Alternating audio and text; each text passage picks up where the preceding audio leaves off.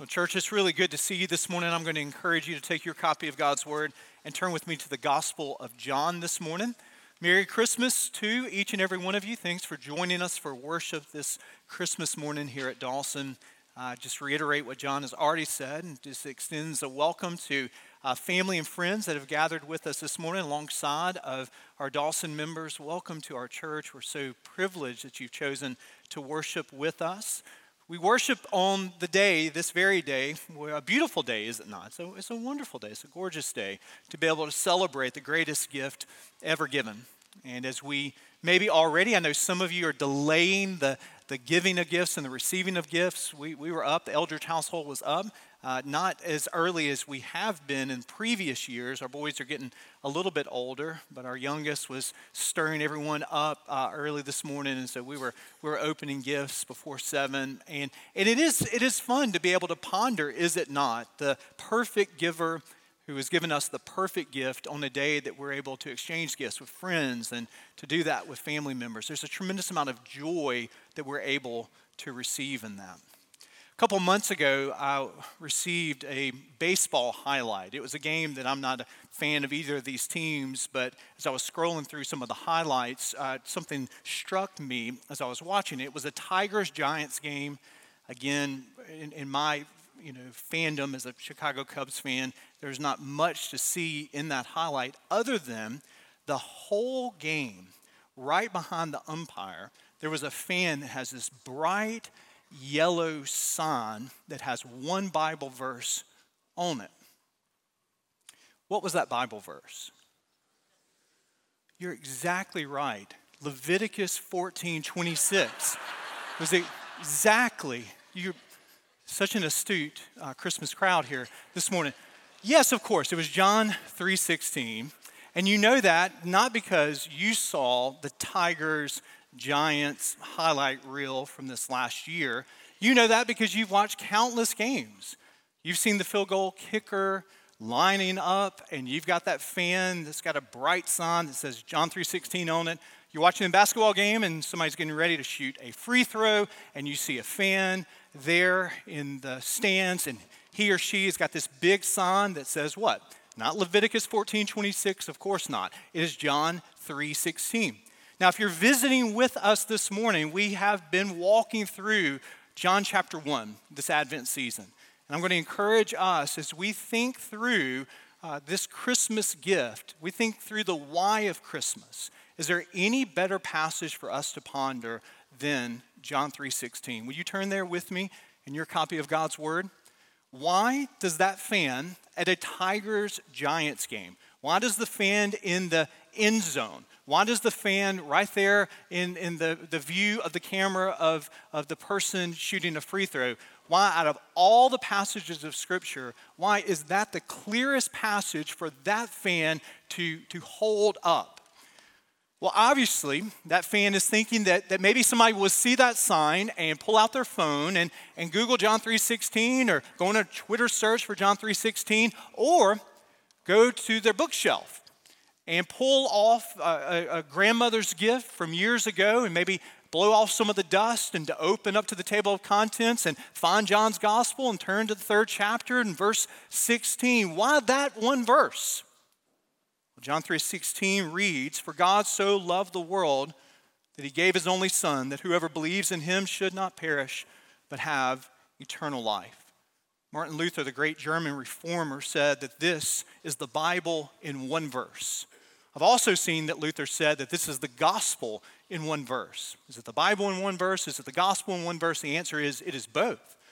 We see how Luther could have said both of these things here. Max Lucado, a more recent pastor and author, says it as he encapsulates the essence of this passage here. John 3:16 is the hope diamond of the Bible, a 26-word parade of hope, beginning with God, ending with life, and urging us to do the same brief enough to write on a napkin or memorize in a moment, yet solid enough to weather 2,000 years of storms and questions.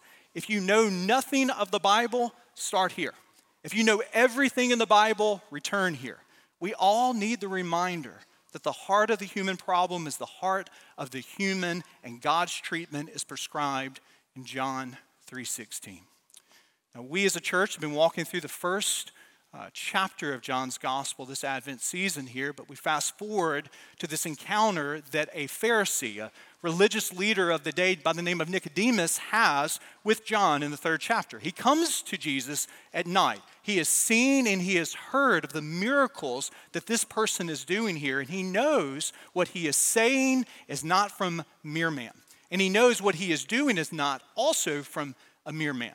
So he comes to, to get a, a, bird's eye view, really to be able to see up close who is this Jesus. And in the course of their conversation, Jesus brings to the, to the really essence and the heart of this chapter and really the heart of, of Christmas as he says that you must be born again to see the kingdom of God. Nicodemus hears this and he's thinking physical birth. Jesus is talking about spiritual rebirth here. And so Nicodemus asks, How can these things be? If you remember the passage, he's contrasting Jesus is with Moses being uplifted here, and he says Jesus will be uplifted. So Jesus is previewing his crucifixion, he's previewing his resurrection, and ultimately his ascension. And he says to Nicodemus, For you to be born again, you must look to me. You must gaze upon me with saving faith here. And so all of Nicodemus's questions and his wanderings and his religious anxiety that he has, it is all going to be solved by, by gazing by faith at Jesus as Savior. And so, in this context of John chapter 3 here, Nicodemus is hearing how he can receive eternal life. And if we would have ears to hear, we can overhear this conversation that a religious leader was having 2,000 years ago with the Son of God and we can hear how we too can have eternal life. Why do we celebrate Christmas? Why do we celebrate Christmas? It is crystallized in this famous passage here that I want you to see first in this passage the extent of God's love. Notice it begins with these words here For God so loved the world that he gave. Can you underline he gave in your Bible? Can you put a asterisk by it? Can you put a star by it? He gave. It shows us just how vast and unbounded and the bottomless sea of God's love that knows no end, that God would give such a gift. Notice that the statement isn't that God is simply love, but we see in John 3:16 the extent of God's love. Now, love is a word that is in many ways asked to do a whole lot of heavy lifting in the English language. We use this one four letter word to describe a host of things from our likes to our fandoms to our lust to our interest. This last week, you could have said, Hey, I love this new band. You gotta, you gotta, you gotta hear them. You gotta check them out yourself. I love this new band. Or, hey, there's a new restaurant. I, I, you, I love this restaurant. You gotta try it out. It's really, really good here. You could have heard this last week. I love Auburn football. I love Auburn basketball. I love Alabama basketball. You could have heard that. I love Stanford University. I love, you could have this whole list. Over the last few evenings, we've been watching some uh, Christmas uh, movies in the Eldridge household. And so last night, we, we kind of got to the, the movie that we always watch at Christmas Eve It's a Wonderful Life. And you would hear at the Eldridge household, we, we love It's a Wonderful Life. And that same word of love is the same word that I'm going to use to describe not only a, a, a, interest and a fondness and a fandom for things, but also I can say I love my three sons and I love my wife of 23 years. A huge range of emotions to describe this, this one, used to describe this one word right here. And notice in this passage here that, that God would define for us love not as just mere sentimental, sort of Hallmark card expressions, but he shows us just how much we are loved. In the Greek language, there are four different words that we translate love. The first word is storge, which is a, love for family. It's a loyalty to family. Uh, we're in the Christmas holidays right here, and you know what it is to, to love your family. There's a country music song written by Kacey Musgraves that is about a love for family. And she says, Family is family. In church or in prison, you get what you get and you don't get to pick them. That's, that's, that is storge love. That is, a, that is loyalty to family. That, that's, that's one kind of love. There's another love in the uh, Greek language that is eros. That is a word that we get erotic from. That is sensual love, romantic love. Phileo is a third word for love. Philadelphia, the city of what? Brotherly love. This is a friendship type of love. But the love that is being described here in John 3:16 is not storge love. It is not phileo love. It is not eros love. It is agape love.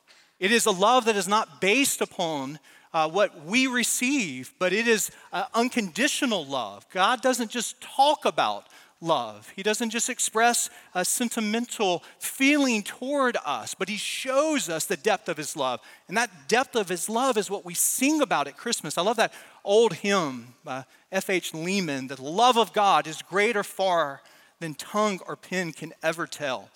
It goes beyond the highest star and reaches to the lowest hell.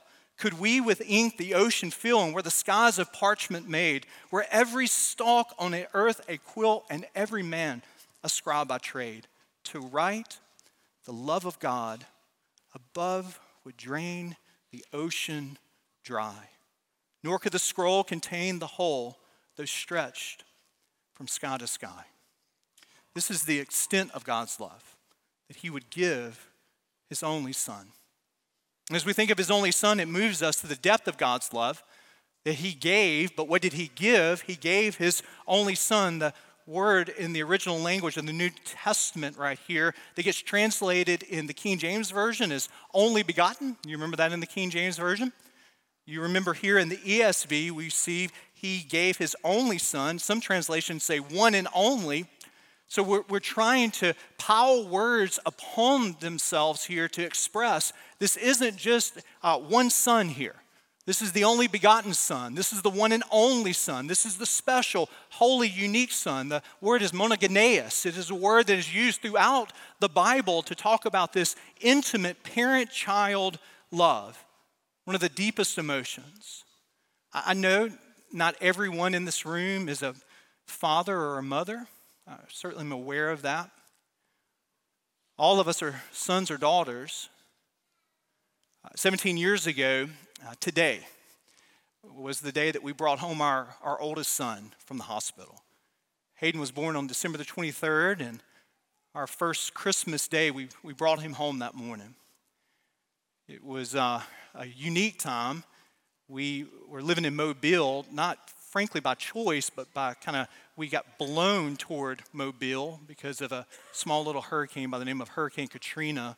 And we were, we were cleaning up our parsonage and the church, and we were rebuilding all of this. And we found, real quickly, we found a two bedroom trailer off of uh, Airport Boulevard, Airport Road there in Mobile. Some of you know exactly where I'm talking about. And it was not how we planned Christmas prior to the storm. I mean, we've got enough moms in here, you know, especially your oldest son. By the time you get to your third or fourth, you just, you know, throw them in a room, you know. But but your first your first kid, you have a whole lot of, of attention given to the nursery. You have a whole lot of, of goals and plans for what the nursery is going to be like. And I remember coming home uh, to, to that trailer that we we're living in that we were grateful for, but it wasn't exactly how we planned for it to be. And I remember that night where Danielle was rocking Hayden to sleep. First night together, Christmas night 17 years ago, and she was just singing to him. And in that moment, I, I realized that there was a deeper reservoir of love that was untapped prior to that moment of having a son. That, that there was just this deep abiding love, this deep joy that welled up inside of me that I, I didn't have to muster, I didn't have to choose. It, it was just there. And in, in that moment, being able to gaze upon my son and to be able to see Danielle rocking him and singing him to sleep, it was just in that moment, there was just something that was so deep. And that's me as a sinful human describing this love. That, that's me as a sinful father, but, but to be able to extrapolate this love that you feel as parents and you feel to, to your family members, to be able to extrapolate that love to a holy God who has always had this intimate relationship with the Son. There's never been a time where the Father and the Son have not been in this, this intimate love relationship with one another from eternity past. This type of monogeneous love, that the only begotten Son. And, and there is something instinctual when I looked across the room 17 years ago, thinking to myself, my role is to protect him. My, my role is to, to make sure nothing bad happens to him. I mean, there's something about that feeling that you have as a father to be able to say, I, I, I want, to, I want to cover, I want to protect. I mean, you can't do that perfectly. Uh, we've had enough in 17 years with three boys. We, we've, we've spent our time in the emergency room. We've reset broken bones. We've stitched up places all across from sporting events to accidents at home. So we can't do that because we, and we, we shouldn't do that, should we not? We shouldn't be able to protect our kids from all their scrapes and their bruises because we know that their scrapes and their bruises strengthen them in so many ways. But if you knew what was coming around the corner, you as a father, you as a mother, what would you do? You would want to prevent them. If you knew that harm was going to come their way, you woke up that morning and said, hey, they're going to take a fall down this steep hill on their bike you know that. It's going to happen at 1238. You, as a parent, are going to want to prevent that. Now, think about this. What we're saying that for God so loved the world that he gave his only son. So he is in this intimate father son relationship, and there's never been a time where the father did not love the son, and there has simultaneously never been a time where the father did not know that the depth of his love for the son would be a love that would extend to this world because he knew from eternity past that he would give his son who would be betrayed, beaten, crucified that he would die a criminal's death? That he knew that. There was never a time where this father did not know that his son would be beaten and betrayed and die a pauper's death. This is how much he loves you. This is the depth of God's love for you.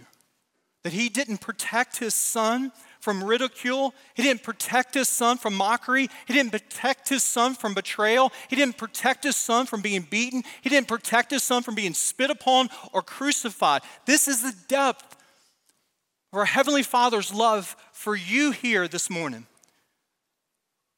I heard the story of a father and a son in England almost 100 years ago now, over 100 years ago.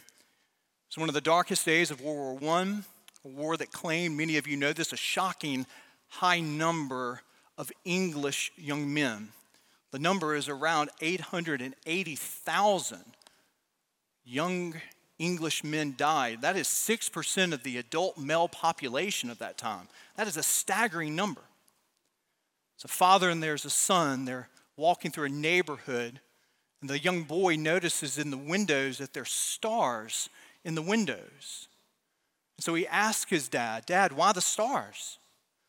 And his son says, This these stars are there because of the terrible war, son. It shows that these people with stars on the windows, they have, they have given a son. And so that young boy took that in and he kept on walking. He looked up into the sky and he points to this bright evening star and he looks to his dad and he says, Daddy, look at that star. God must have given a son too. And isn't that the meaning of Christmas? There is a terrible war against evil, and God gave his only son as the price that is paid to defeat evil, to defeat sin, to defeat hell and death. This is the depth of God's love. I want you to see the extent of God's love, the depth of God's love. But finally, this morning, as we look at this familiar passage, I want you to behold once again the result of God's love that whoever believes in him should not perish, but have eternal life. It's interesting to talk about this on Christmas morning There's a part of me that wants to sort of stop at the depth and the extent, but I can't because we must move to the result of God's love. And, and to talk about the, God's love, we must contrast uh, perishing to the embracing of eternal life here. So there's a great fork in the road in each of our lives. And what we decide leads to perishing or it leads to eternal life. Now, of course, this word perishing means physical death. I mean, since Adam and Eve and since the sin of Adam and Eve had entered into the garden, so there have been coffins that are made for all of us. That there's only one that is eluded, eluded the, the finality of death, and that is Jesus Christ who has defeated it on Easter morning. But every one of us that are gathered here recognize that that is the destination that we head to that there will be death that we will meet. But notice in contrast that perishing isn't just physical death that we're talking about here, because it's set in contrast between perishing and eternal life. So the type of perishing that John is describing here is eternal perishing. Do you, do you see what John is telling us? That each person who rejects the gift of Jesus on earth chooses to reject his gift of salvation for an eternity.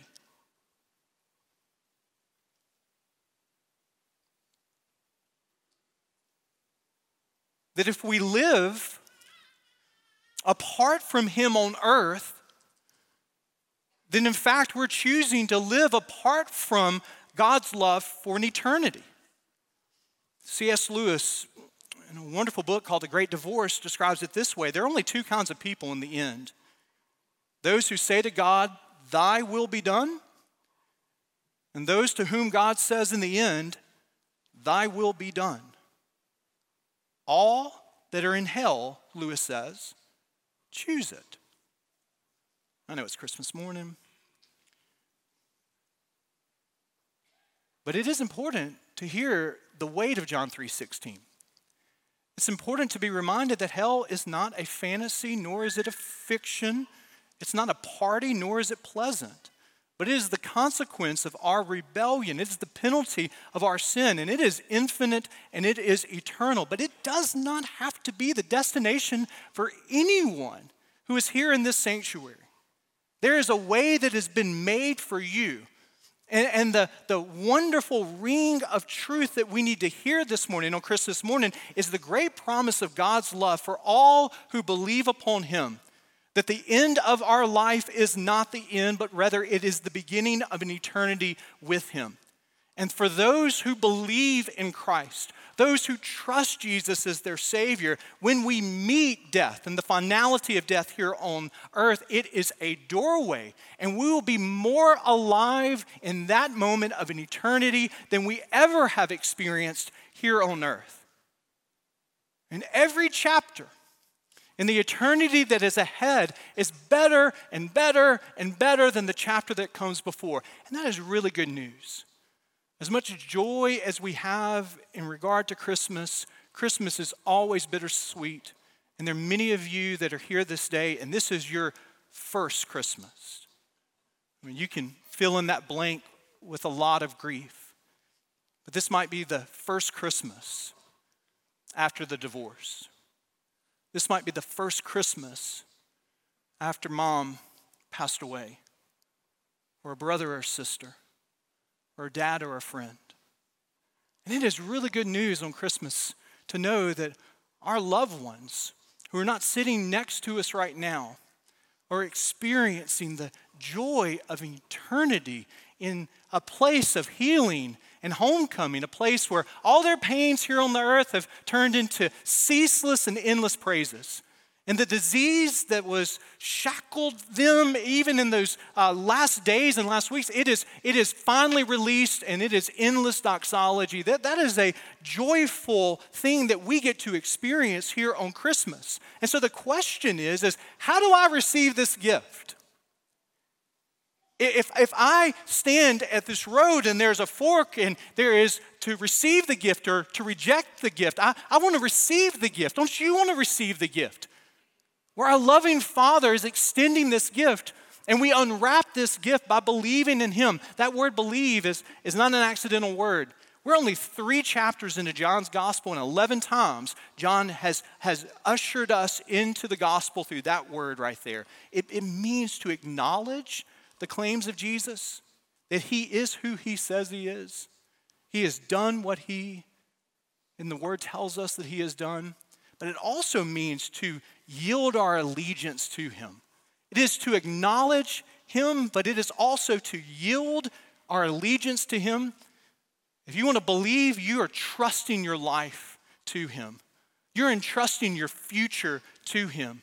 You're turning away from sin and you're trusting Him to be your Savior. And when you trust Him, eternal life, it flows to you. Starting now with the abundant life that we receive, it flows to you like water from this endless, perfect stream. It's a beautiful gift. It's a beautiful gift that no one in this sanctuary, no one in this earth can earn. We don't earn God's approval, but we receive His approval through His Son Jesus. So we receive this gift.